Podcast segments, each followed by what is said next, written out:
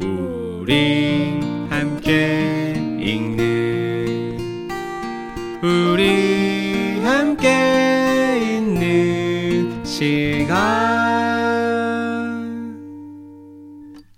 책이라웃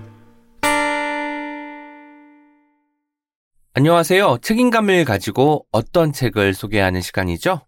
바로 어떤 책임 시간입니다. 저는 불현듯이고요. 제 앞에 켈리님 나와 계십니다. 안녕하세요. 안녕하세요. 켈리입니다. 반갑습니다. 제가, 예, 요즘 날씨가 정말 우리가 완연하다라는 표현 쓰잖아요. 네. 완연한 가을. 저 오늘 출근하면서 그 생각했어요. 가을 하늘이 높고 공활하다. 구름도 없다. 청고마비 계절이 네. 도래했다. 어, 정말 느낌으로. 하늘이 예쁘더라고요. 네, 하늘도 예쁘고 음, 정말 그 차가운 바람이지만 겨울 바람하고 좀 다르니까 좀 맞아요. 맞을 때 기분 좋은 차가움 있잖아요. 네. 이런 계절이 대체 얼마나 더 음. 남았을까 생각을 하고 귀한 날씨라서 네. 산책 많이 하셔야 됩니다. 산책도 많이 하고 음. 틈나는 대로 나들이를 좀 갔으면 좋겠다는 아, 바람을 네. 갖고 있습니다. 오늘 저희가 모신 분은 우리 학교 출판사의 홍소연 편집자님입니다. 반갑습니다. 인사 말씀 부탁드릴게요. 안녕하세요. 우리 학교 출판사에서 어린이와 청소년을 위한 책, 그리고 또 가끔 교사와 부모님들 위한 책을 음. 만들고 있는 홍소연 편집자입니다. 아, 반갑습니다. 홍소연 편집자님께서 뭐 오늘 긴장을 하셨거나 혹은 이제 정말 방송이 기대가 되었는지 일찍 오셨어요. 저도 음. 일찍 도착했는데 이미 와서 책을 다시 보시고 계시더라고요. 아, 네. 어, 그, 이 메일을 처음 받았을 때 저희는 이제 너무 좋죠. 책이 나오돼서 책 소개를 한다 그래서 음. 기쁜 마음으로 딱 열었는데 어, 저자 선생님이 아니고 편집자를 편집자를 부르시는 거예요. 그래서 이게 뭘까? 그래서 얼른 이제 사실은 그동안 못 들었었거든요. 네네. 그래갖고 봤더니 이게 개편이 좀 되면서 네네 맞아요. 어쩜 이런 극악한 프로그램을 왜냐, 왜냐하면 저는 편집자들이 이 아이고. 메일을 받았을 때 정말 되게 괴로울 것 같아요. 그러니까 아, 편집자는 책을 그렇구나. 소개를 해야 되는데 네. 내가 나가야 돼. 소개를 할 수 있는 기회인데 네네. 저자가 아니라 나라고? 네네. 그러니까 어, 그 마치 이렇게 꿀이 발린 그덧 같은 아, 그런 어, 어, 이런 이- 비유. 네, 그 그러니까. 왠저 그 안에서 이제 어제 그래서 계속 그걸 들었거든요. 이제 들으면 들었더니 이제 다른 편집장님들이 또 일찍 오시기도 하고 네. 또뭐 어떤 편집자님은 집에 음향 기기도 아, 있었다고 네. 그러시는 네네네. 그래서 저도 우리 집에 있는 음향 기기는 그 노래방 마이크 그런 거밖에 없는데 마이크. 네, 어, 그래서 너무 사랑스럽네요. 어, 당황하면서 어쨌든 다섯 개를 다 들어야 되니까 네. 아이고 다 듣고 오셨구나. 그쵸 1.5배속으로 아. 그거를 이제 계속 들었어요. 네. 그러다가 어제는 정상적인 속도로 그걸 틀었는데 그 딸이 아홉 살인데 네. 갑자기 엄마 이 노래가 이렇게 슬픈 거였어?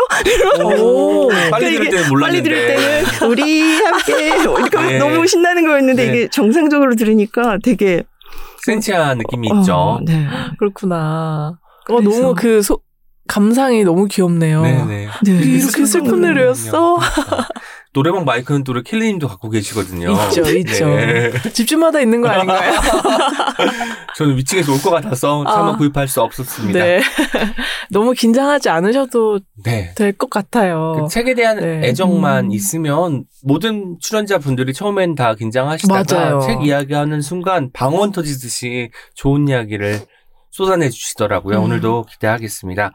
오늘 저희가 어떤 책임에서 함께 이야기 나눌 책은 우리 학교에서 출간된 김현수 정신과 전문의가 쓰신 괴물 부모의 탄생이라는 책입니다. 저는 책 음. 제목을 보고 온라인 서점에서 바로 이제 구매를 했었거든요. 그래서 어. 지금 이제 그 책을 가지고 왔는데 보자마자 괴물 부모 네. 너무 센 말 아닌가 음. 싶으면서도 또 여기 그 영어로 작게 몬스터 페어런츠라고 적혀 있잖아요. 영문으로 또 있다는 것은 이게 한국에서 만든 것이 아니라 음. 외국에서도 있는 단어일 수 있겠다라는 생각을 하면서 펼쳐서 읽기 시작했습니다. 이 책 소개를 먼저 부탁을 드려야 될 것 같아요. 괴물 부모의 탄생 어떤 책이죠? 네, 이 괴물 부모의 탄생은 그 말 그대로 자기 아이를 최고라고 생각하는 부모들이 어떻게 교실과 그 다음에 사회에 그 해로운 영향을 끼치는지 그런 거를 다룬 책이고요. 사실은 이 책이 지난 여름에 그 서희 초등학교에서 네. 되게 비극적인 사건이 있었고 그리고 교사들이 그러니까 선생님들이 거리로 나오기 시작하셨잖아요. 그래서 저희 또 출판사는 어린이와 청소년 책을 내고 있던 출판사였고 그 교사들하고 같이 성장해 왔다고 해도 네, 네. 음. 그런 그렇게 말할 수 있는 출판사인데 저희도 아 뭔가를 해야겠다 음. 무엇이든지 그러니까 선생님들하고 대담을 하든지 아니면은 그때 저희가 어떤 생각도 했냐면 그 강남역 사건이 있었을 때 그. 포스트잇을 다 붙여가지고 어. 그걸 책으로 냈던 것처럼 음.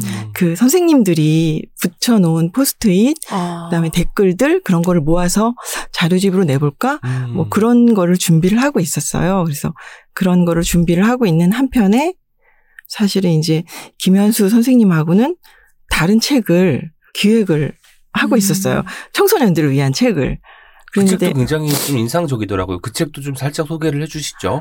네, 그 책은 그 스마트폰을 손에서 놓지 못하는 너에게라는 부제로 오늘도 게임하다 혼난 너를 위한 오. 네, 그런 책이었어요. 아. 그러니까 선생님이 게임 중독에 관한 네. 책도 많이 쓰셔가지고 그걸 준비하고 있다가 어, 선생님이 조금 아프셔서 네. 중단된 상태였어요. 음.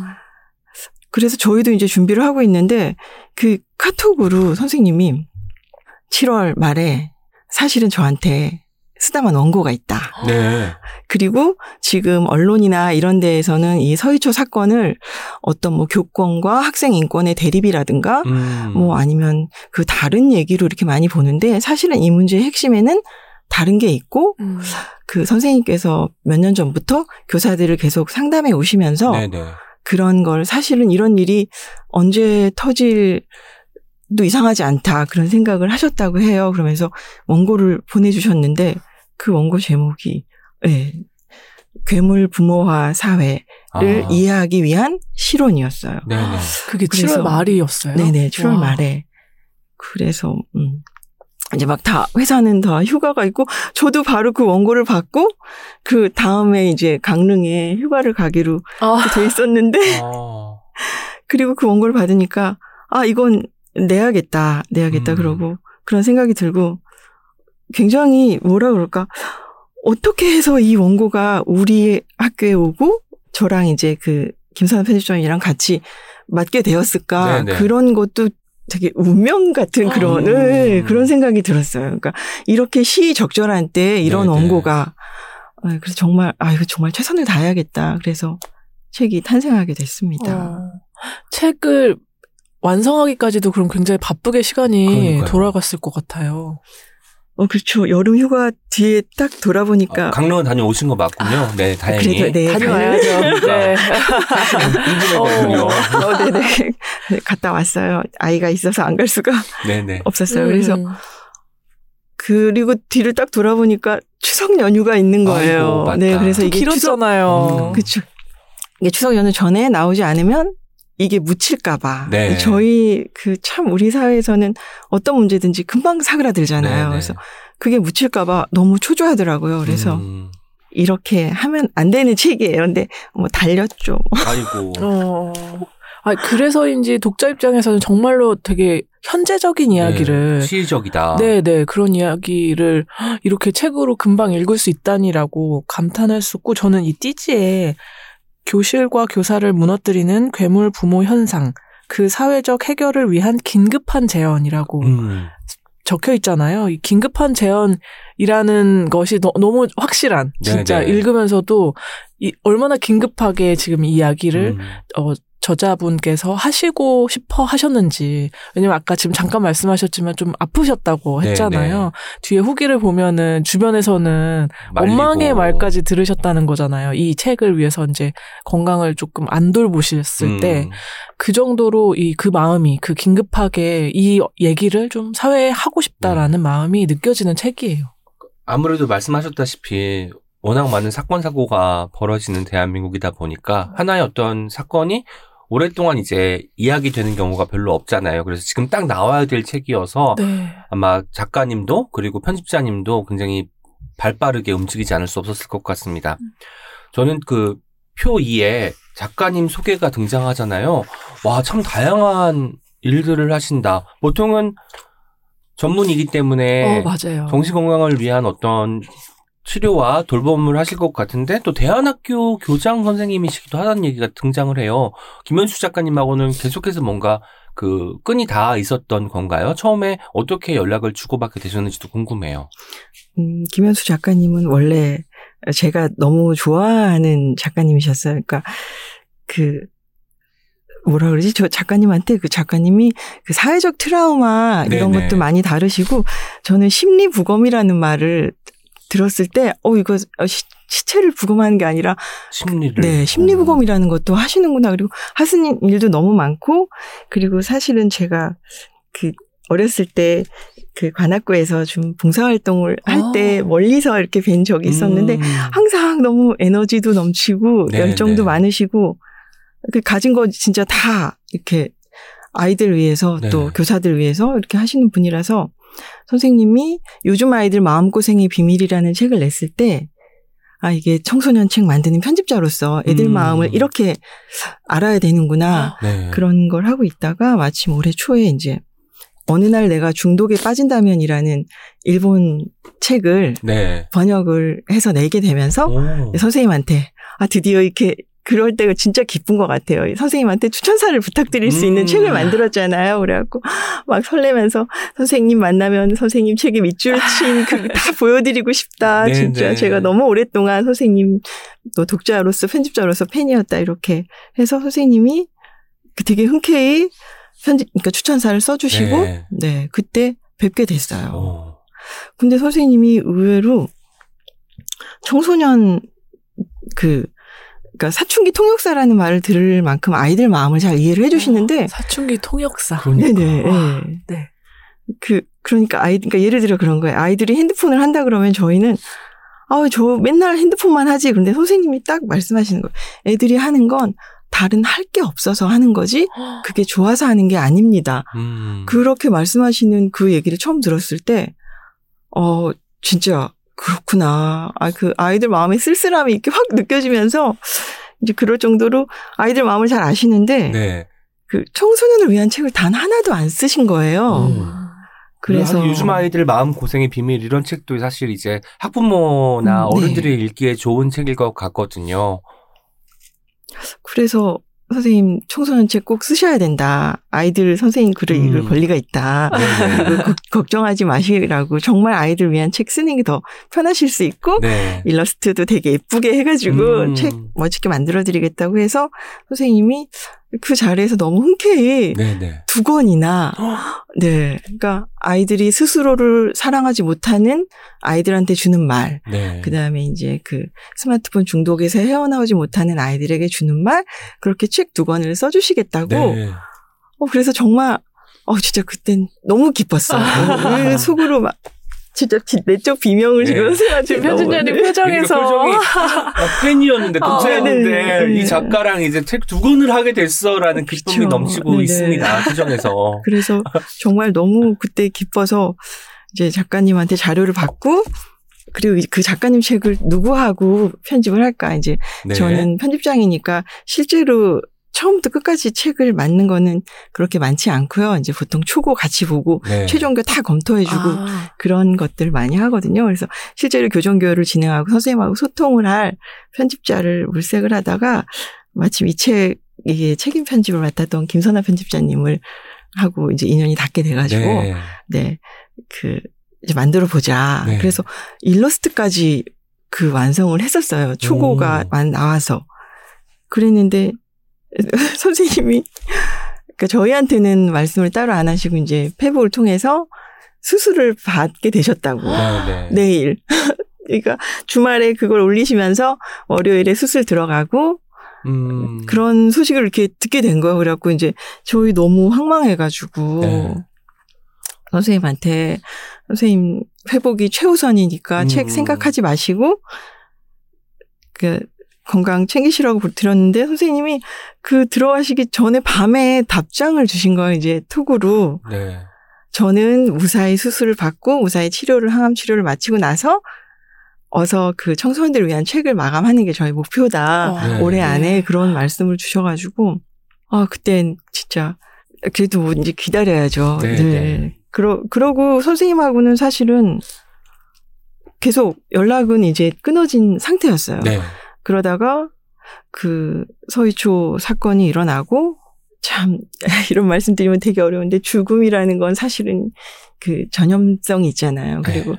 교사들도 같은 고통을 당하고 있었고 그러니까 그때 이제 제가 선생님들 연락 주고받으시는 것들 중에서 하루에 10명에게 예, 연락하기 그런 게 있더라고요. 음. 안부를 아, 서로에게? 물어주면서 이제 우리 무너지지 않게 가자는 그런 걸 하실 때 사람 그러니까 그 교사들이 제일 먼저 김현수 선생님을 이렇게 호출 호출했다 그래야 되나 선생님을 부르더라고요. 네. 네, 그래서 어떻게 애도하고 어떻게 기억하고 어떻게 우리가 이 시기를 넘길 것인가에 대한 그 질문을 김현수 선생님한테 하는 걸 보면서 아 진짜 그 우리나라 그 선생님들의 선생님이구나 그 교사 지킴이가 음. 맞구나 음. 선생님 그 전에 교사 상처 뭐 그다음에 선생님 오늘도 무사히 이런 책 많이 쓰셨거든요. 근데 그 교사들의 선생님에 대한 신뢰가 네. 이렇게 막 느껴지고 그리고 그때 구사 그 추도 집회를 했을 때 그 집회 위에 이제 종교인들 올라가고 학부모 그다음에 아이들 이제 교사들 이렇게 얘기를 하고 그 외에 외부인이라고 할 만한 사람이 딱 한 사람 올라갔는데 김현수 선생님이셨어요. 아. 그러니까 정치인도 아니고 교육감도 아니고 뭐 어떤 다른 사람도 아니고 교사들이 김현 선생님을 이렇게 부르셨더라고요. 네, 그래서 네. 선생님 어, 추도사 하는 거 보면 보면서도 그런 선생님이 저희한테 사실 그동안 준비해 왔던 원고가 있다.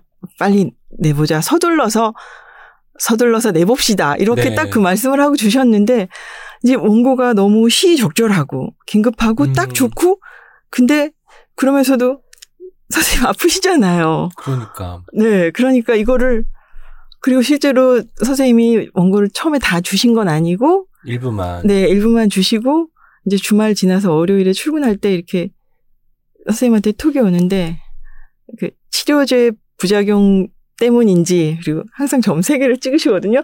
쪽쪽 점점점 찍은 다음에 진도를 많이 나가지 못했습니다. 네. 점점점 그러고 이렇게 그 다음에 이 짧은 음. 원고를 또 주시는 거예요. 그러면 아 그걸 그 원고를 받아 보면은 네. 아그 점 세 개가 정말 마음을 막 쿡쿡쿡 음. 찌르는 것 같이 그래서 선생님이 그렇게 그런 식으로 일주일 또 뭐 사흘 그렇게 해서 나머지 원고를 네. 네 완성을 해주셨어요. 아, 이 주제에 대한 선생님의 어떤 애정과 열정이 진짜 네. 느껴지는 말씀이네요. 그 집념이라고도 할 수 있을 것 같고 저는 이런 생각도 들었어요. 어떤 목표가 있었기 때문에 지금 회복 중이시겠으나 음. 이 회복이 더 빨리 됐을 수도 있지 않을까라는 생각이 들었습니다. 물론 가장 편한 상태에서 휴식을 취하는 것도 회복의 방편이지만 내가 어떤 일을 해야 되기 때문에 계속해서 이제 머릿속으로는 이 일을 몰두하고 계셨을 거 아니에요. 그러다 보니 이제 아무래도 조금 더 음. 빠른 회복이 가능하지 않았을까라는 생각이 들면서 지금도 좀 회복 중이실 텐데 김현수 선생님 얼른 빨리 쾌차하셨으면 좋겠습니다. 제목에도 들어있는 괴물 부모라는 말에 대해서 좀 설명을 부탁드려야 될 것 같아요. 음. 이 단어가 뭐 사실 한국에서 먼저 만들어진 단어는 아닌 것 같거든요. 어, 네 괴물 부모라는 말은 일본에서 먼저 네, 쓰인 말이고 일본에서는 그 몬스터 페어런치라고 네, 그 선생님 주신 원고를 받았을 때 제가 좀 소름이 돋았던 게 일본에서 이 괴물 부모 현상이 시작한 게 저희하고 똑같이 2006년에 신입 교사가 그 악부모의 악성 민원에 시달려서 목숨을 음. 끊은 사건으로 음. 그게 이제 사회 문제화 되었던 네, 네. 그런 일이었고, 그게 일본에서는 그 문제가 좀 너무 심해서 교사 공격대, 교사 사냥꾼 음. 이런 말을 들을 정도로, 사냥꾼. 어, 네, 그 교사들이 그 부모들의 어떤 요구랑 민원에 시달렸다고 해요. 그래서, 그리고 그게 이제 바로 그 뒤에 홍콩에서도 똑같은, 똑같이 이렇게 일이 일어났고 해서 monster parent라는 말은 그 심리학이나 교육학 공부하시는 선생님들은 이미 알고 계셨던 것 음. 같아요. 예. 2006년에 시작했으니까 일본에서 홍콩에서 연구가 많이 됐고 한 2010년도부터는 이제 우리나라에서도 네. monster parent라는 이름으로 이제 교사들이나 심리학자들은 음. 연구를 네, 하셨던 것 같아요. 근데 저희 나라에서는 괴물 부모라고 이렇게 번역을 해서 쓰지는 않았어요. 그래서 제가 이 책을 그 만들면서 구글링을 했을 때 우리나라에서 괴물 부모라는 건 주로 아동을 학대하는 네, 네. 네. 아, 네, 아동 학대를 하는 부모들한테 이렇게 있었기 때문에 어, 이 제목 만들 때도 되게 네. 힘들었어요. 너무 세서. 저도 고민이 되셨을 것 같더라고요. 이 괴물이라는 단어가 주는 즉각적인 이미지가 네. 있잖아요. 그리고 이게 자칫 잘못하면 약간 타자화 시키기 음, 또 쉬운 수식이기도 하고 그래서 이것을 번역해서 물론 이미 네네. 있는 용어기는 하지만 이것을 괴물 부모라고 명명했을 때 약간 부담감도 어, 떤 건지 약간 짐작이 됐어요. 한국에서는 또 진상 부모라는 말을 음. 많이 쓰기 때문에 진상 학부모, 진상 부모라는 말이 있기 때문에 그 단어를 썼으면 더 훨씬 더 빨리 반응이 올 수도 있는데 음. 그럼에도 불구하고 괴물 부모의 탄생이라는 제목을 보고 책을 읽으니까 더없이 적확한 표현일 그쵸. 수 있겠다. 괴물은 만들어지는 것이잖아요. 태어나는 것이 아니라 그렇기 때문에 그 과정들이 세세하게 적혀 있어 참 좋았다는 말씀을 드리고요. 아까 일본에서는 교사분들이 이제 그런 일을 겪고 그게 이제 수면 위로 떠올랐다면 홍콩은 어린이집 영유아 대상 선생님들에게 이제 좀 집중됐던 좀 차이가 있더라고요. 어, 네, 그 홍콩 같은 경우는 유치원에서 대학까지가 이렇게 연결돼 있어요. 사립 명문 네. 사립 유치원을 들어가면 그 대학이 보장되는 그런 학자로 저희가 알고 있거든요. 그래서 거기는 훨씬 더 일찍 아. 경쟁이 네, 시작 경쟁이 더 시작됐던 것 같아요. 그리고 또 아무래도 중국 영향도 있으니까 저출생 네. 때문에 아이들도 적고 그래서 네. 저는 그래서 일본의 경우를 보고 홍콩의 경우를 보니까 이 두 개가 다 반영된 것이 한국의 현재 현실이 아, 아닐까라는 네. 생각을 하게 되었거든요. 책을 읽으면서 굉장히 많은 인덱스를 했는데 우리가 괴물 부모라는 표현이 어려우니 생소하니 진상 부모라는 말을 써가면서 35페이지에 보면 내가 진상 부모인지 알아보는 진상 부모 체크리스트가 아, 네. 있더라고요. 제가 정말 보고 저도 거기 표시했어요. 그거 11개 항목이 있거든요. 켈리님이 한번 소개해 주시겠어요? 네, 11개. 이거 아마 약간 학부모이시라면 네네. 뜨끔할 그런 내용도 음, 왜냐면 어 내 입장에서는 아 이럴 수 있지라고 생각할 만한데 그게 교사에게는 여러 명이 그렇게 하면 또 힘든 일이 될 수도 있다는 그럼요. 거잖아요. 한번 읽어볼게요. 1번 개인 연락처를 안 알려주는 선생님은 애정이 없다. 2번 정말 급할 때는 늦은 시간에 연락할 수도 있다. 3번 젊고 예쁜 선생님이 좋다. 4번 애 안 낳고 안 키워본 사람은 부모 심정을 모른다. 5번 나이 많은 선생님은 엄해서 애들이 싫어한다. 6번 젊은 여교사는 애들이 만만하게 봐서 휘어잡지 못한다. 7번 우리 애는 예민하지만 친절하게 말하면 다 알아듣는다. 8번 우리 애는 순해서 다른 애들한테 치일까봐 걱정이다. 9번 우리 애는 고집이 세서 이해할 때까지 기다려줘야 한다. 10번 때린 건 잘못이지만 맞는 것보다는 낫다. 11번 우리 애가 잘못했지만 이유가 있을 수 있다.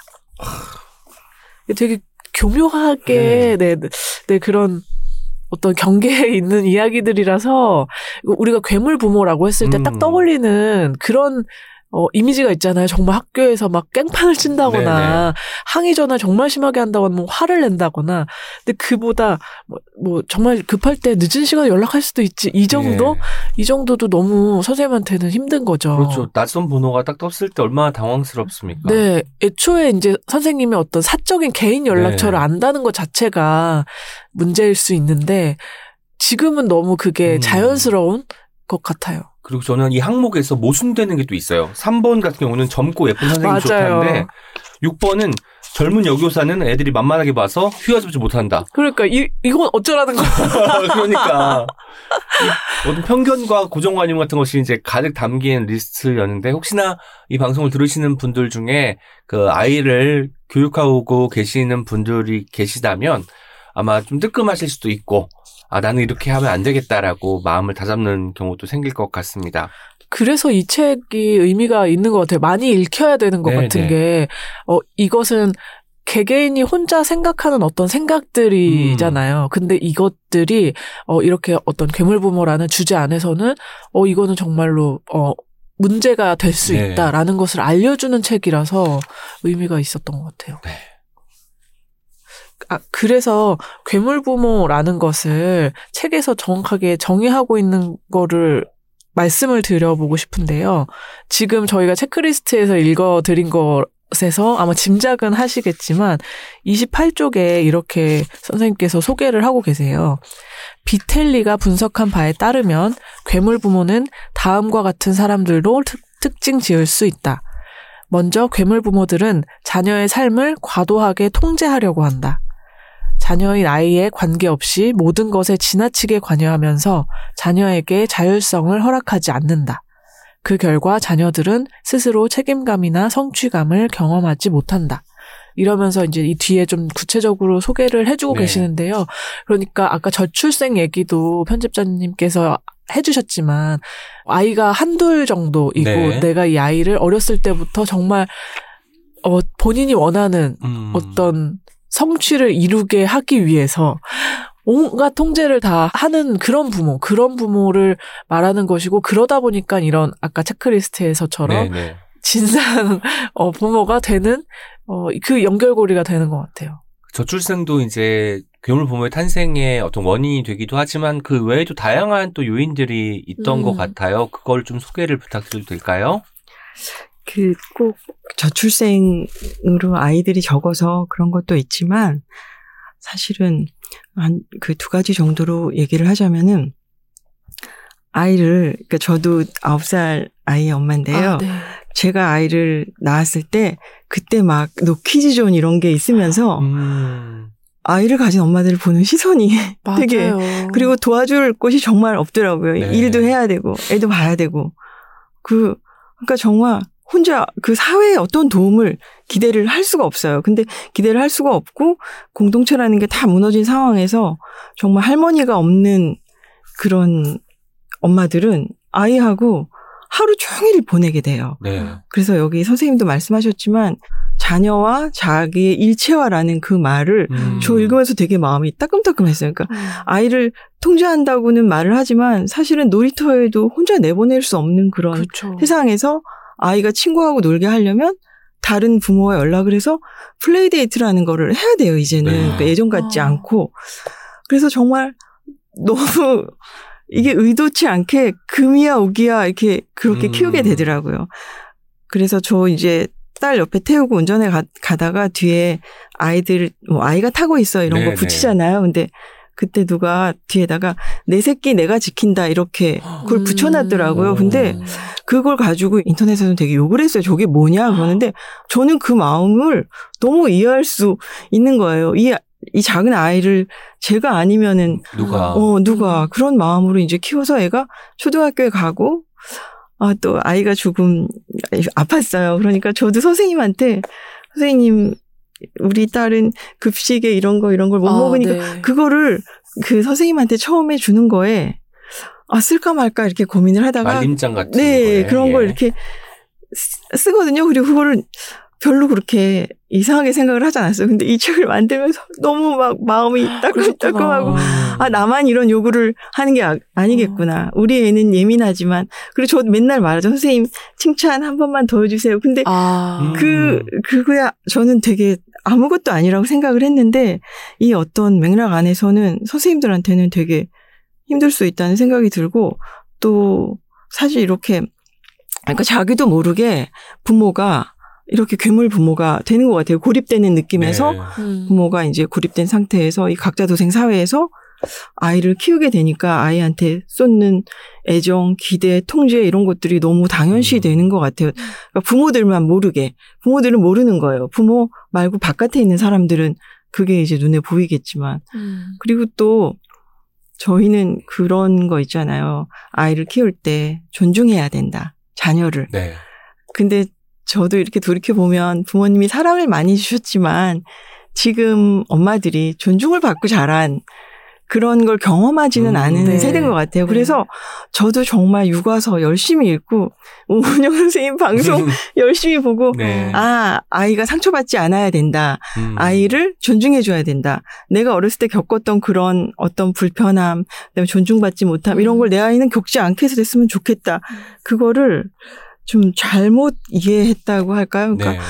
이거를 가정 안에서 부모와 자녀 사이에 존중만 하면 되는 건데 전 세계가 학교가 음. 또 사회가 우리 아이를 음. 한테 상처를 주면 안 된다는 그런 생각을 되게 자연스럽게 하게 되는 것 같아요. 음. 아이가 있으면. 네. 거기에다가 이제 마지막으로 부모가 자녀한테 대한민국에서 제일 바라는 게 사실은 공부를 잘하는 거잖아요. 네. 그게 결합해버리면 경쟁. 음. 초경쟁. 네. 그게 결합을 해버리면 자기도 모르는 사이에 그냥 괴물 부모가 네. 되어 있을 것 같아요. 음. 저는 이런 게 기억나네요. 여기 나와 있는 예화 중에, 예시 중에 이런 게 있습니다. 우리 아이가 시험 잘 봐야 되니까 이 문제 내달라고 어. 요청한 부모가 계셨고, 또, 아까는 좀 욕심이죠. 우리가 항상 이제 요새는 매일매일 우리 아이가 학교에서 어떤 활동을 펼쳤는지를 볼 수 있게 되었으니, 뭐 수학여행 갔다 왔는데, 우리 아이 사진이 별로 없다. 어, 네. 수학여행 다시 가면 안 되냐. 어. 라고 요청하신 분도 계셨다는 말을 듣고는 정말 당황했거든요. 어. 근데 생각해 보면 그 안에는 자녀에 대한 애정인 거잖아요. 우리 아이가 뭐 사람들하고도 잘 어울리고 음. 또 어느 때는 또 주인공이 되기도 하면서 사진에 많이 노출되어야 되는데 너무 구석에 있거나 사진에 나오지 않기 때문에 과한 욕심이 아니라고 생각을 하는 거예요, 부모에게는. 그런데 그 요청이 뭐 부모가 한두 명이 아니기 때문에 선생님들은 매일매일 이것에 시달려야 되잖아요. 그 입장을 헤아려 보면 모이고 모이니까 정말 엄청나게 스트레스를 받겠구나, 받을 음. 수밖에 없겠구나, 취약해질 수밖에 없겠구나라는 생각도 하게 됐습니다. 그리고 진짜 말씀처럼 이 부- 학부모 입장에서 생각하면 어떤 특정한 개인이 문제가 음. 아닌 거잖아. 약간 세대론적인 이야기도 될 것 같은데 네. 저도 사실은 너무 공감했어요. 이 제 친구들이 딱 음. 이 또래고 저는 아이가 없지만 제가 딱 그 세대인 거거든요. 네네. 1980년대에 태어나서 내 부모한테는 그런 어떤 인격적인 존중이나 뭐 귀한 어떤 음. 교육들, 특별한 교육들을 그렇게 받은 경험은 없지만 세상에서 내가 자라면서 계속 어 아이한테는 이렇게 해야 된다 이런 압박이 굉장히 막 네. 높아졌잖아요. 그런 와중에 그 독방 육아가 고될수록 이 괴물 부모의 탄생의 가능성이 높다라는 책의 내용도 있는데 어 사회적으로는 어떤 돌봄의 지원 시스템이 없는 거잖아요. 그러니까 정말 나 혼자가 내가 아니면 내 아이를 마음 편하게 돌봄이나 교육을 해줄 수 없다는 이, 이 사회적인 기대 때문에 점점 더 이렇게 아- 그 압박 때문에 네. 점점 그게 심해지는 것 같아요. 전적으로 그러니까 육아의 책임을 당, 담당하는 네. 아마도 엄마인 경우가 많이 있잖아요. 그래서 제가 읽었던 부분 중에 굉장히 시의적이면서 날카로웠던 부분 중에 하나가 괴물 부모의 가족 중에는 모계 가족이 압도적으로 많았다는 부분이거든요. 네, 근데 그게 네. 이제 뭐 엄마들이 극성이어서가 아니라 아빠는 이제 뭐 돈을 벌고 그 학비를 대는 역할에 충실하고 그러니까 나머지 역할을 다 엄마가 하게 되는 거고 그렇죠. 뭐 아빠는 그냥 아예 관여하지 않는 것이 도움이 된다라는 어. 또 사회 풍토도 있기 때문에 이것을 이것이 결합되어서 아빠는 부동산을 책임지고 생계를 책임지는 네, 것, 네. 엄마는 교육과 이런 돌봄을 책임지는 것으로 양분화되는 음. 시스템 자체가 그러니까 엄마들은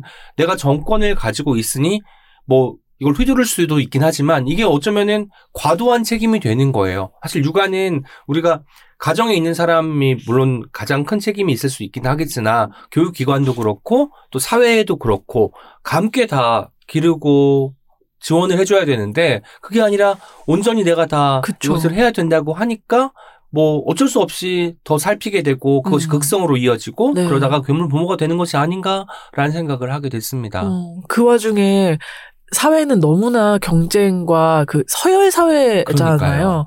그러니까 학교에서 어떤 학업적인 성취를 어, 이루지 못하면 너무 그 영향이 늦게까지, 그러니까 성인이 돼서까지 영향이 있다라는 그 불안감이 사회에 너무 만연하기 때문에 또 거기에 더 집착하게 되는 이 악순환. 네. 네네. 그게 진짜 문제더라고요. 이, 저는 이 책에서 되게 중요하게 얘기해야 될 것들이 이런 거라고 생각했는데, 그 어떤 괴물 부모, 진상 부모라고 음. 하는 그런 특정한 사람을 욕하려는 게 아니잖아요. 그러니까 왜 그런 사람들이 어, 만들어지고 사회에서 어떤 구조적인 문제가 있고 이런 것들을 봐야 된다라는 얘기를 이 책에서 하고 있기 때문에 김현수 선생님의 이 재현, 네. 네, 너무 눈길이 가더라고요. 그러니까 이 뒤에 그 단순히 이제 아까 편집자님께서도 말씀해 주셨으나 우리가 항상 그 교사와 학부모의 대립 그쵸. 혹은 이제 1대1로 뭐 이렇게 있는 것처럼. 이 시스템을 바라보았는데 그게 아니라 그 뒤에 있는 체제도 맞아요. 봐야 되고 지금 상황들을 톱어보지 않으면 이 문제의 본질을 접근할 수 없다라는 이야기가 참 좋았거든요. 네, 맞아요. 그래서 부동산 문제까지도 우리가 좀 생각을 해야 될 여지가 있고 저는 정말 신기했던 것이 이게 아까 뭐 아시아의 쓰는, 쉬는 국가들 그러니까 자본주의 가뭐 발화하기 시작하면서 더 빨리 경쟁하고 발전해야 된다라는 그런 뭐 개발 도상국이었던 지금은 뭐 선진국의 대열에 들어갔을지언정 이런 나라에서 이 과열된 교육열이나 그리고 혹은 괴물 부모의 탄생 비율이 높았다는 생각이 들었는데 뒤에 보니까 또 비단 아시아 국가만 이런 괴물 부모가 있는 게 아니더라고요. 그 이야기를 살짝 좀 들려주시면 좋을 것 같습니다. 네, 이게 그 아시아 국가의 문제만 아니고 덴마크에서도 이런 비슷한 일이 있었는데 거기서는 이런 부모들을 이제 몬스터 페어런츠가 아니라 컬링 부모라고 아, 불렀대요. 네. 이 네, 앞뒤를 이렇게 다 닦아주는 것처럼 자녀한테 어떤 걸리적거리는 걸 다 미리 다 치워주고 그 부모가 설계한 대로 좋은 삶이라 부모가 좋은 삶이라고 생각되는 음. 그 길을 걸어갈 수 있게 이렇게 이제 어떻게 보면 과도한 통제기는 네. 음. 음, 하죠. 맞아요. 과잉 보호, 과잉 간섭이라고 여기서 표현하고 있습니다. 그게 장애물을 미리미리 치워주려고 하는 네네. 그런 부모들인데 그 마음이 사실 나는 자녀를 위한다고 생각하지만 음. 그게 결코 자녀를 위한 게 아니다라는 얘기도 또 해주고 네네. 계시잖아요. 그러니까 그 여기 이 책의 부제가 공동체를 해치는 독이 든 사랑이잖아요. 네, 독이 든. 너무 정확한 표현이라고 생각했어요. 독이 든 사랑. 음. 이게 이득이 되는 사랑이 아닌 거예요, 이거는. 음. 그러니까 어, 내 마음, 자녀를 위한 내 마음은 사랑이 맞죠. 과연 이게 정말 아이 정말 아이를 위한 사랑인가? 네. 그 독이 없나? 음. 나의 욕망은 아닌가? 이걸 한번 돌아볼 필요도 있다. 이런 생각도 들었어요. 존중이라는 키워드도 아까 말씀하셨는데 우리가 존중한다고 하지만 그 존중이 아이에 대한 존중 일 뿐이지 다른 아이에 대한 존중은 아니기 때문에 네, 네. 결과적으로 아이가 그 존중에서 얻는 것은 이기심밖에 없을 수도 있겠다라는 생각을 하게 됐고요. 컬링 부모의 특징 중에 이런 게 있습니다. 소독이 된 놀이터에서만 놀게 한다. 아, 네. 자녀가 하는 여러 활동에서 절대 실패하지 않도록 보호한다. 그러니까 어떤 성취감을 갖고 늠름하게 당당하게 자라기를 바라는 부모의 마음은 생각할 수 있으나 네. 이것이 나중에 이렇게 실패를 경험하지 않고는 아이들이 커가면서 실패에 맞닥뜨릴 수밖에 없잖아요. 그때 굉장히 취약해질 수밖에 없겠다라는 생각을 또 같이 하게 되더라고요. 맞아요. 그래서 책에 그런 내용도 있잖아요. 이런 부모 밑에서 자란 자녀가 네. 성장해서 부모랑 정말 사이가 안 좋아지거나 음. 아니면 어떤 사회 적응에 어려움을 네. 겪거나 그러니까 그게 좋은 교육은 아닌 거죠. 네. 확실히. 괴물 부모 밑에서 자란 아이의 특징에 대해서도 좀 설명을 부탁드려도 될까요? 괴물 부모의 그 자녀들은 그 뭐라 그럴까요? 어렸을 때는 아이도 그걸 모르잖아요. 그렇죠. 엄마가 전, 알고. 그, 그쵸. 엄마가 전부고. 하지만 이제 사춘기가 되면서 사실은 부모와 떨어져 가지고 독립하고 하는 것이 자기 역할인데 그거를 할 수가 없는 거예요. 부모의 음. 희생, 부모의 기대, 희생. 그리고 그 지나친 일체와 내가 부모가 원하는 사람이 될 수 없다는 그게 얼마나 아이한테 큰 상처가 되겠어요. 그쵸. 그렇죠. 그 여기서 선생님이 이런 말씀을 하세요. 이 괴물 부모들의 특징은 아이를 신으로 맞아요. 여긴다고. 그래서 종교라는 신은- 네. 네. 신은 기적을 보여줘야 된다고. 근데 아이들이 초등학교 들어가기 전까지는 기적을 보여줘요. 진짜로. 아, 어, 책 같은 것도 막 예. 금방 읽고 영어 같은 거 가르치면 금방 하고 그러면 엄마가 기대를 하게 되죠. 그거를 좋아하는 걸 보면서 자랐는데 도대체 엄마가 어떤 마음으로 나를 사랑했을까? 음. 그 가족 안에서 경험해야 되는 그 사랑이 왜곡된 거라는 걸 알았을 때 그 자녀들이 나중에 성인이 돼서 연애도 거부하고 결혼도 아, 거부하고 가족 자체를 거부하고 거기서 독립하기 위해서 굉장히 힘들어요. 실제로 그 그걸 벗어났다고 해도 죄책감을 또 참 떨어뜨리기 어려운 거죠. 그리고 그냥 그 정도로만 본인이 독립하고 벗어나는 걸로만 끝나면 좋은데 그게 어떤 그 사회적 일탈이 돼서 네. 일본에서는 실제로 이런 괴물 부모의 자녀들이 뭐 존속 살해 사건이 음. 일어나거나 아니면 마약 중독이 되거나 네. 그런 사례들이 일본에서는 굉장히 많았다고 해요. 우리나라에서도 이렇게 좀 보고가 된 바도 있고요.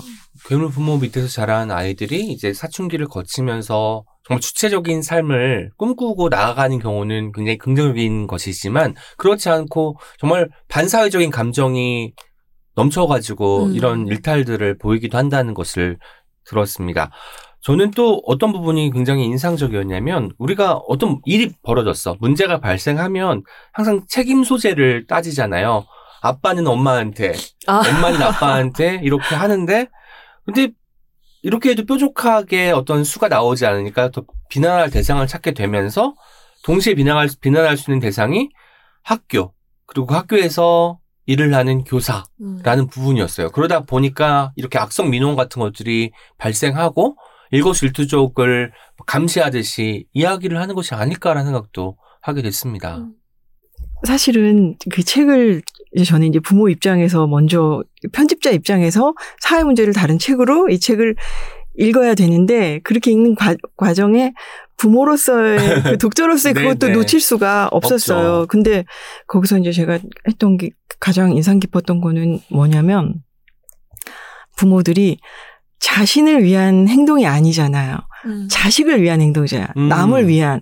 그렇기 때문에 그거의 선을 잘 지키지를 못한다는 거예요. 이게 뭐 나의 이익을 위해서 행동하는 게 아니라 우리 아이의 이익을 위해서 행동하는 거니까 그러다 보니까 이제 교사한테 과도한 요구를 하게 되고 그래서 저는 되게 그게 궁금했거든요. 이 평범한 부모가 괴물 부모로 넘어가는 선이라는 게 도대체 음. 뭘까? 그런 걸 하다가 이제 선생님 책 선생님께서 부탁을 하셨어요. 이게 선생님께서는 이미 연구가 된 사례를 하셨지만 한국 사례를 조금 책에 넣어보자 그래서 이제 제가 교사들이 그 익명의 교사들이 사흘 동안 그 민원 사례를 수집을 했어요. 음. 학교에서 진상 부모, 괴물 부모에게 시달린 사례가 있다면 보여달라고. 근데 단 사흘 동안에 2,000명이 넘는 선생님이 한 2,007, 2,077건이나 어. 되는 걸 주셨고, 그걸 선생님들이 밤을 새워가면서 다 정리를 하셔가지고, 문서를 만들어서 공유를 네. 하신 거예요. 그래서, 그거를 다 읽었어요. 어, 근데, 와, 정말 힘들더라고요. 처음엔 정말 별거 아닌 걸로 시작했어요. 그러니까, 아이한테 칭찬 한번 더 해주세요.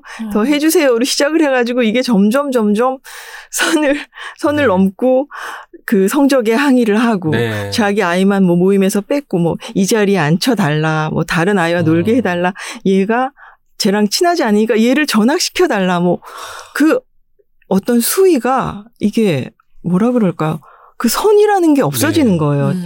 그러니까 그 그러니까 우리 아이 칭찬 한 번 더 해주세요라는 거 하고 선생님 아동학대로 신고하겠어요 하고 네. 그 사이에 그 스펙트럼이라는 게 너무 넓어서 음. 이게 교사들한테 다 쏟아진다고 생각을 하니까 이 첫 단계에서부터 음. 조심을 해야겠구나 그런 생각이 진짜 어, 들더라고요. 130페이지에 보면은 그림이 하나 있어요. 뭐 화살표 모양의 그림인데요. 괴물 부모의 탄생 과정을 기록한 화살표입니다. 처음에는 이제 사회적 배경이 필요하니까 공부 경쟁 사회와 가부장제 사회가 연결되어서 이제 그 배경이 되는 거죠. 그러다가 지금 좀 사회 현상이 저출생이 만연해 있고 이게 과잉 보호로 연결됩니다. 그리고 이제 밖에서 보통 아빠 아빠가 돈을 벌어오기 때문에 독박 육아를 하게 되고 그러다 보면 이제 좋은 점은 심리적인 본딩 연결 관계가 굉장히 돈독해질 수도 있지만 이게 또 극단적으로 가면 일체화 현상이 되기 때문에 아까 자녀가 신이라고 했잖아요. 음. 그러면 나는 신도가 되는 거죠. 부모가 이 신도가 되면서 이 일체화가 뭔가 좀 부정적인 방식으로 드러나기 시작합니다. 그러다 다시 또 한국의 현재 상태입니다. 각자 도생, 성공 부모에 대한 강박, 음. 이 극단에 내 자녀 이기주의까지 연결되면서 괴물 부모가 탄생된다고 하는데 이 표를 보니까 앞에 나왔던 논의들이 한 번에 이해가 되는 느낌이 들었어요. 맞아요. 그래서 뭔가 중간에 정리가 딱 되어서 좀 좋았다는 말씀을 드리겠고 음. 괴물 부모를 보니까 뭐랄까 두 가지 측면이 있는 것 같더라고요. 그러니까 이제 선생님들한테는 우리 아이가 얼마나 소중한데 이렇게 대우하시면 안 되죠. 우리 아이에게 신경 써주세요라고 이야기를 하면서 동시에 또 아이한테는 굉장히 좀 모진 구석이 있어요. 아, 네.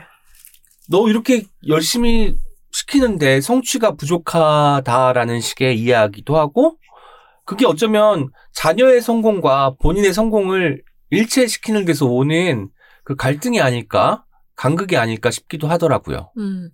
그래서 나는 되고 남은 안 되는 그런 거잖아요. 네. 나는 내 자녀를 엄하게 훈육할 수 있고 이를테면 뭐 소리도 지를 수 있고 음. 혼도 낼 수 있는데 왜냐하면 내 의도대로 자녀가 따라줘야 되니까 네. 그런데 남은 절대 나한테 아 우리 아이한테 소리 지르면 안 되는 거잖아요. 쓴소리 하면 안 된다. 선생님도 우리 아, 아이한테는 칭찬 많이 해주세요라고 네. 하는 그 마음이 어 그 그 차이가 저도 되게 흥미로웠어요. 이 모든 어떤 일들이 우리 아이에게 칭찬 한 번 더 해주세요. 어. 라는 정말 어떻게 보면 단순한 그 생각이고 그리고 뭐 그게 그렇게 어려운 일인가? 불가능한 일인가? 라는 생각이 드는 말에서 시작이 되고 하나를 원하니까 두 개를 원하게 되고 열 개를 원하게 되고 어- 어떤 사례를 보니까 또 선생님이 교체되고 그런 경우도 꽤 많았더라고요. 어, 이걸 보니 욕망이 처음에는 작았을 때는 그냥 뭐 귀엽다, 그럴 수 있겠다라는 생각을 하다가 이게 걷잡을 수 없이 커지게 되면 정말 커다란 문제가 되는구나라는 생각도 같이 하게 됐습니다. 네.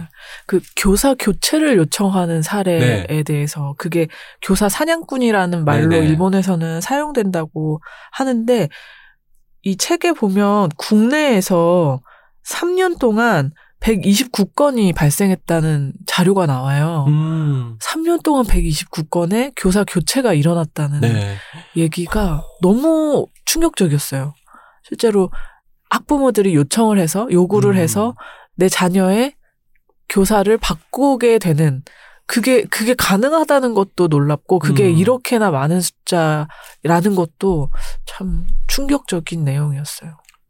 그 그게 가능하다는 부분에 놀라셨다 그러는데 네. 사실은 그게 그 선생님들께서 거리로 나오신 가장 첫 번째 이유였던 것 음. 같아요. 그러니까 언제부터인지 저희가 교육을 교육 소비자 아, 그런 그쵸. 그런 네. 이름으로 좀 이렇게 상업화되고 공부는 학원에서 음. 또 이제 학교에서는 친구들을 만나러 이런 식으로 이렇게 부모들이 이분법적으로 생각을 하면서 부모님들이 학교에 민원을 제기를 하면 그거를 이제 뭐 교장 선생님이나 교감 선생님이나 아니면 교육청에서 막아주는 게 아니라 왜냐하면 선생님들도 어떻게 할 수가 없으니까. 그리고 아, 민원은 계속 들어오니까 어, 그게 이제 더 불똥이 터지지 않게 수습하려고 하다 보니까 교사에게 모든 그것을 넘겨버리고 왜냐하면 교사를 이제 교체하면 조용해지니까요. 네.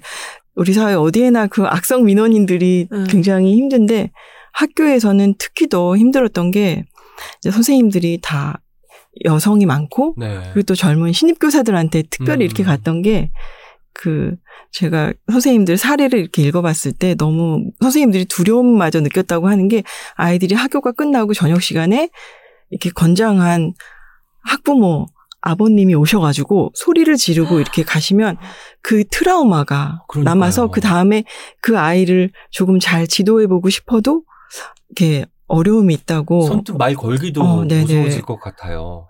너무 위협적인 거잖아요. 네. 네네 그런 그런 부분들이 그런 것들을 이렇게 사회가 나눠지지 않고 학교에서 그 선생님들은 정말 뭐라 그럴까요?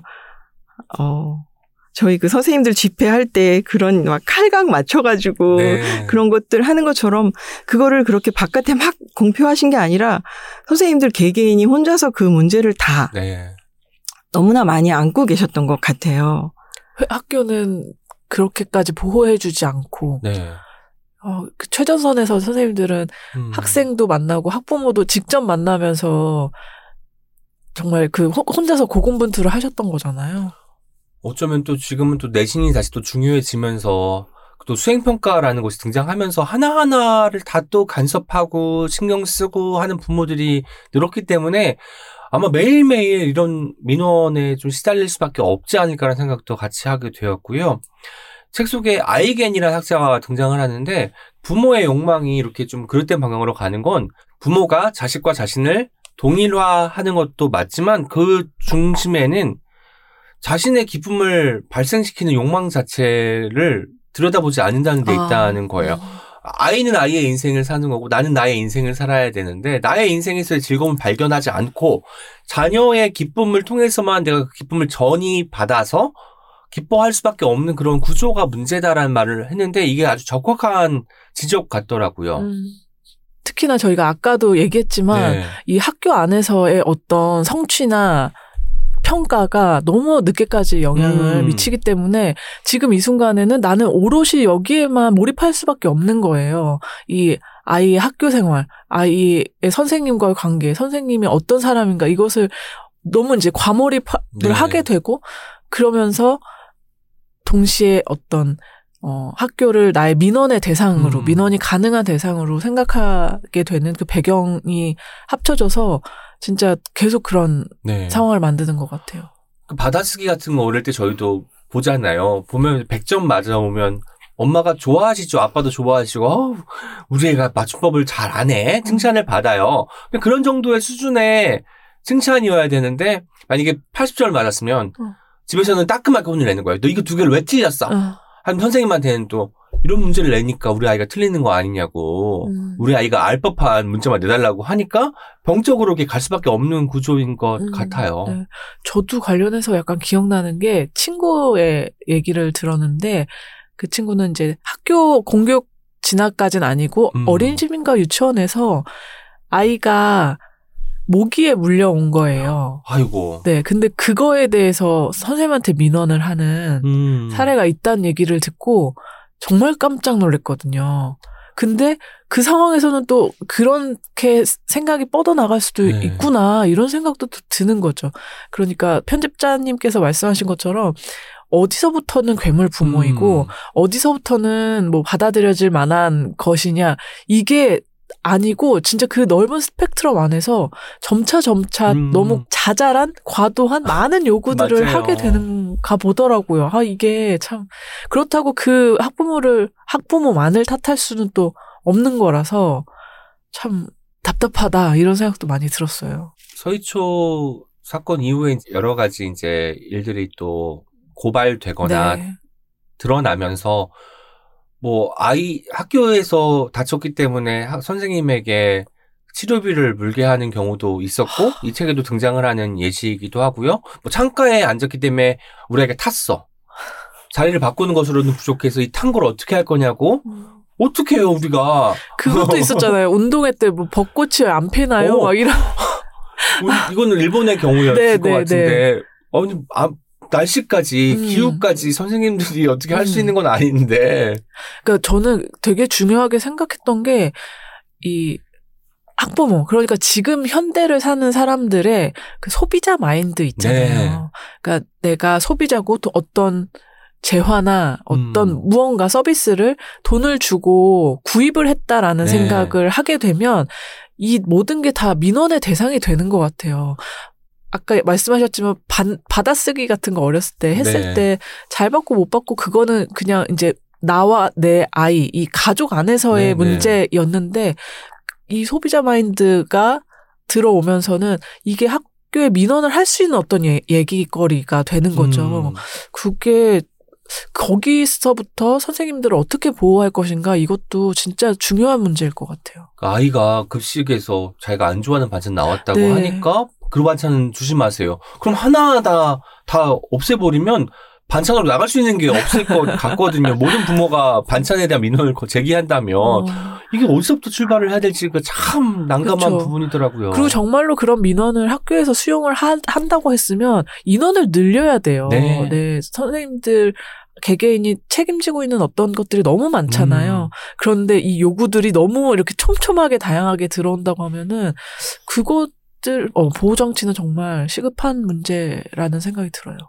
네, 그런, 그러니까 어떤 제도적으로, 법적으로 이런 장치가 들어와야 되는 것도 중요하지만, 그 사실 이제 선생님하고 이 책을 계속 만들면서 선생님이 계속 이제 자본주의 사회, 뭐 신자유주의 사회, 각자 도생, 저출산 음. 이런 이야기들을 이제 정신 분석가, 그러니까 정신의학자인 선생님께서 너무 크게까지 나갈 수는 없고, 이제 공동체가 파괴되지 않는 선에서 우리가 어떻게 돼야 된다는 말씀을 하시지만 선생님이 가장 바라는 거는 그러니까 부모들이 네.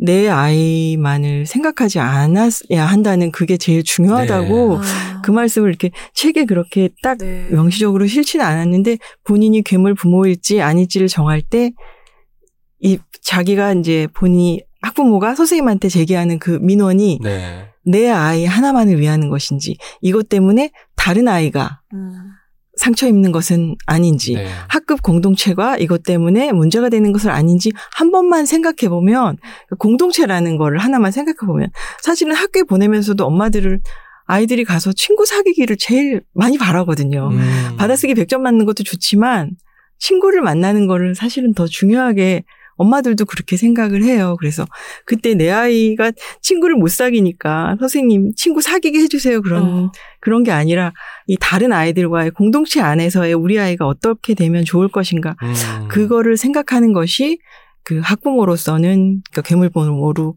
변한다고 해야 될까요? 네. 그 선을 넘지 않는 네. 음, 음. 그 길이라고 말씀을 하셨어요. 아이에게 집중하는 것보다 시야를 좀 폭넓게 가지는 편이 훨씬 더 좋다라는 말씀처럼 들리고 음. 어쩌면 저희 어릴 때는 한 반에 몇 명쯤 있었어요. 켈리님. 한 50명 정도 있지 않았어요? 저도 그랬거든요. 그렇기 때문에 그때 부모들, 저희 학부모, 저희 부모들은 50명이나 되니까 그 중에서 한 명일 뿐이잖아요. 네. 근데 지금은 훨씬 더 숫자가 줄었기 때문에 이 정도면은 우리 아이에게 더 많은 시간을 내어줄 수 있지 않을까라는 기대도 아마 요즘 부모에게는 있지 않을까라는 생각도 해봤습니다. 음, 그래서 더 어떤 공동체를 생각하는 음, 선택이 중요하다는 말씀이 네. 되게 중요하게 들리네요. 이 책 편집하시면서 실제로 학부모이시기도 하니까 이 책을 꼭 읽었으면 사람들에 대해서 생각을 해보셨을 것 같아요. 어떤 분들이 이 책 읽으면 좋을까요?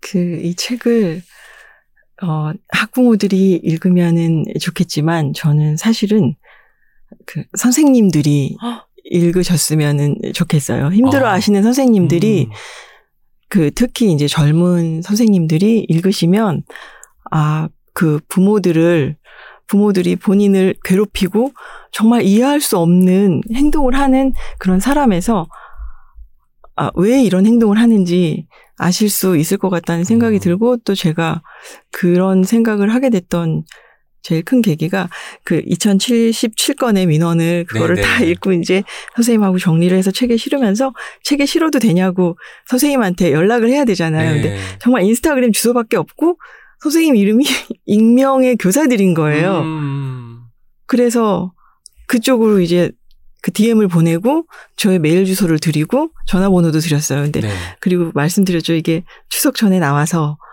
사그러들지 않게 음. 모두가 이해할 수 있는 게 되도록 답변을 빨리 주셨으면 좋겠다고 하고 이제 그게 토요일에 그 답변을 드리고 마감 하루 앞두고 일요일에 이제 저도 계속 늦게 왔을 거 아니에요. 그래갖고 이제 일요일에 아이를 안 데리고 나갈 수가 없는 게 계속 제 다리에 붙어가지고 엄마한테 놀아달라고. 네, 네. 아, 그래갖고 이제 교정지 덮고 아이하고 오후에 공원에 나갔어요. 그래서 공원에 앉아있고 아이는 막 왔다 갔다 하는데 모르는 번호로 전화가 네. 전화가 와서 전화를 받았는데 어, 익명의 교사들입니다 하고 아, 오. 일요일 그 예, 일요일 날 선생님이 전화를 주셔서 책에 어떻게 들어가는지 잘 받고 이런 책을 만들어 주셔서 너무 감사하다는 말씀을 하신 거예요. 저는 네. 저희가 좀 이것이 선생님들한테 누가 될까봐 걱정을 했었는데 그 말을 듣는 순간에 너무 그 상황 자체가 되게 비현실적인 거예요. 그 일요일 오후에 네. 공원에서 애들은 놀고 있고 그런 민원 사례를 수집해서 막 밤을 새가면서 하신 선생님이 어, 이런 책을 내주셔서 고맙다고 괴물 부모라는 그런 제가 그 말씀 되게 많이 드렸거든요. 이 말이 개인을 부모 개인을 비난하는 음. 말이 되어서는 네, 네. 안 되고 그런 얘기를 들었는데 그런 것도 다 이해하신다고 하고 그 전화를 들었을 때 아, 아니에요 선생님 제가 더 감사해요 하고 말을 하는데 정말 너무 약간 목이 메더라고요. 그러니까 왜냐하면 그때는 지금은 또 모르겠어요. 그때는 선생님들이 계속 주말마다 네. 집회를 하시고 또 계속 여기저기서 돌아가시는 선생님들이 음. 있던 그러니까요. 상황에서 선생님이 그렇게 말씀을 해주시니까 아, 이 책이 아, 이 책이 위로가 되는구나. 이렇게 어. 사회 문제를 분석한 책이 어떤 사람들한테는 위로가 될 수가 네. 있구나. 특히 그 지금 힘든 사람들한테는 네. 자기가 어떤 상황에 처해 있는지 어디로 가야 되는지를 보여줄 수 있는 어, 그런 그런 생각이 들고 그런 생각 때문에 더 이 책을 정말 음. 어떤 위로가 될 수 있도록 잘 예쁘게 잘 만들어야겠다 그런 생각을 정말 많이 하게 됐어요. 네. 저이 책이 양장이잖아요. 네. 그게 어 약간 출판사의 마음 같았어요. 이 책을 음. 오래오래 어 이렇게 튼튼하게 읽을 수 있게 네. 만드셨 겠다. 왜냐면 이 긴급한 재원 막 이러면 또 음. 정말 더 빨리 어쩌면 뭐, 뭐 제작비나 이런 것들 생각해서 그냥 진짜 더 빨리 만드실 수도 있을 텐데 그게 아니라 정말 정성껏 어, 이 작품이 정말 작품이라고 하고 싶은데 이 작품이 어떤 사람들한테 좀 더 많이 네. 가닿았으면 좋겠다라고 하시는 그 말씀처럼도 들렸어요.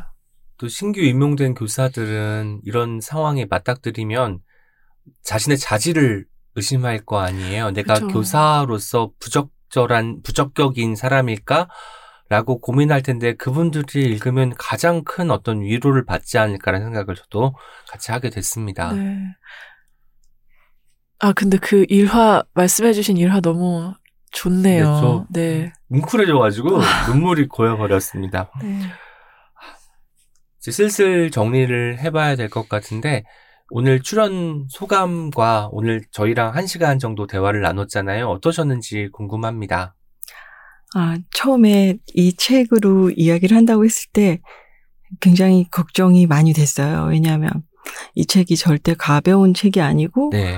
또 지금 아직도 문제가 되고 있고 법적으로 해결이 되지 않은 문제를 다루고 있는 책이기 때문에 이런 이야기를 한다는 것이 저도 이제 마음이 무겁고 그럼에도 불구하고 이런 이야기를 할 수밖에 없, 네. 없잖아요. 그러니까 책을 만들면서도 계속 그렇지 계속 계속 이야기하는 수밖에 네. 없구나 그런 맞아요. 생각을 했기 때문에 불러주셔서 너무너무 감사드렸어요.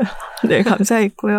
네. 네, 오늘 그 책 이렇게 같이 읽어주시고 그 책을 만든 마음을 알아주시니까 음. 아, 정말 고생 많이 했거든요. 이게 양장을 음. 하면 책이 2주가 네. 걸려요. 그러니까. 네. 그리고 그 추석 택배는 마감이 일찍 되고 아. 거기에 맞추느라고 그러니까 이 음. 가볍지 않음을 드러내기 위해서 네. 양장을 선택을 하기도 했잖아요. 어쨌든 책의 그렇죠. 무게 자체가 네네. 묵직한 책이기 때문에 그런데 이렇게 또 시간이 또 걸리는 건지 몰랐습니다. 어. 2주가 걸린다니. 어, 그쵸. 그냥 무선 제본을 하면은 빠르면 5일 안에도 나올 수가 네. 있는 책인데 어. 네. 그래서 그걸 이제 인쇄소에 얘기를 부탁을 하고, 아, 그랬던 그 모든 과정이 이 책을 받아보는 선생님들이 음. 정말 그 고맙다, 또 위로가 된다, 꼭 음. 필요한 책이다, 이런 얘기를 많이 들었는데, 음. 여기서 이렇게 작가님한테 또 켈리님한테 얘기 들으니까, 그 뭐라 그럴까요? 약간 그, 이- 업계라고 네, 네. 어깨. 네, 할까요? 네, 그런, 게 인- 말씀을 해주신 것 같아서 정말 너무 큰 기쁨이 되는 것 어, 같습니다. 네. 저는 좀 덧붙이고 싶은 게, 어, 선생님이나 학부모들이나 대상으로 네. 가장 주된 뭐 독자층으로 생각할 수 있잖아요. 그런데 저는 진짜 더 많은 사람들. 맞아요. 그러니까 지금 뉴스에서 왜 저렇게 어, 이 이야기가 계속 되고 있나? 음. 그리고 왜 저렇게 선생님들은 계속 거리로 나올 수밖에 네. 없는지 그런 것들을 좀 조금이나마 의, 의아해하거나 궁금했던 사람이라면 네. 네, 이 책은 정말로 아 그 사안에 대해서 좀 복합적으로 음. 총체적으로 이해할 수 있는 그런 책이라 정말 도움이 될 거고 꼭 읽으셨으면 좋겠다고 말씀드리고 싶어요. 제가 그랬고 음. 어 저도 뭐 주변에는 어 돌봄을 하는 주변 이- 지인들이 많이 있지만 어 저는 이 주제에서는 좀 나는 좀 떨어져 있는데라고 생각했었는데 그래도 너무너무 저한테도 의미가 컸어요. 네. 이거는 알아야 되는 이야기다. 이런 생각을 많이 했거든요. 어떤 사안에 네. 사안이 불거지면 그 사안의 본질에 가닿는 게 시민의 역할이라고 한다면 이 책이 맞아요. 본질에 가닿게 해주는 어떤 진검돌이 된다고 저도 음. 생각을 했습니다. 네. 오늘 함께 해주셔서 감사합니다. 앞으로 우리 학교에서 나오는 책들 저희가 또 유심히 들여다보도록 하겠습니다. 네, 고맙습니다. 고맙습니다. 고맙습니다. 우리 함께 읽는 우리 함께 있는 시간 책이라 우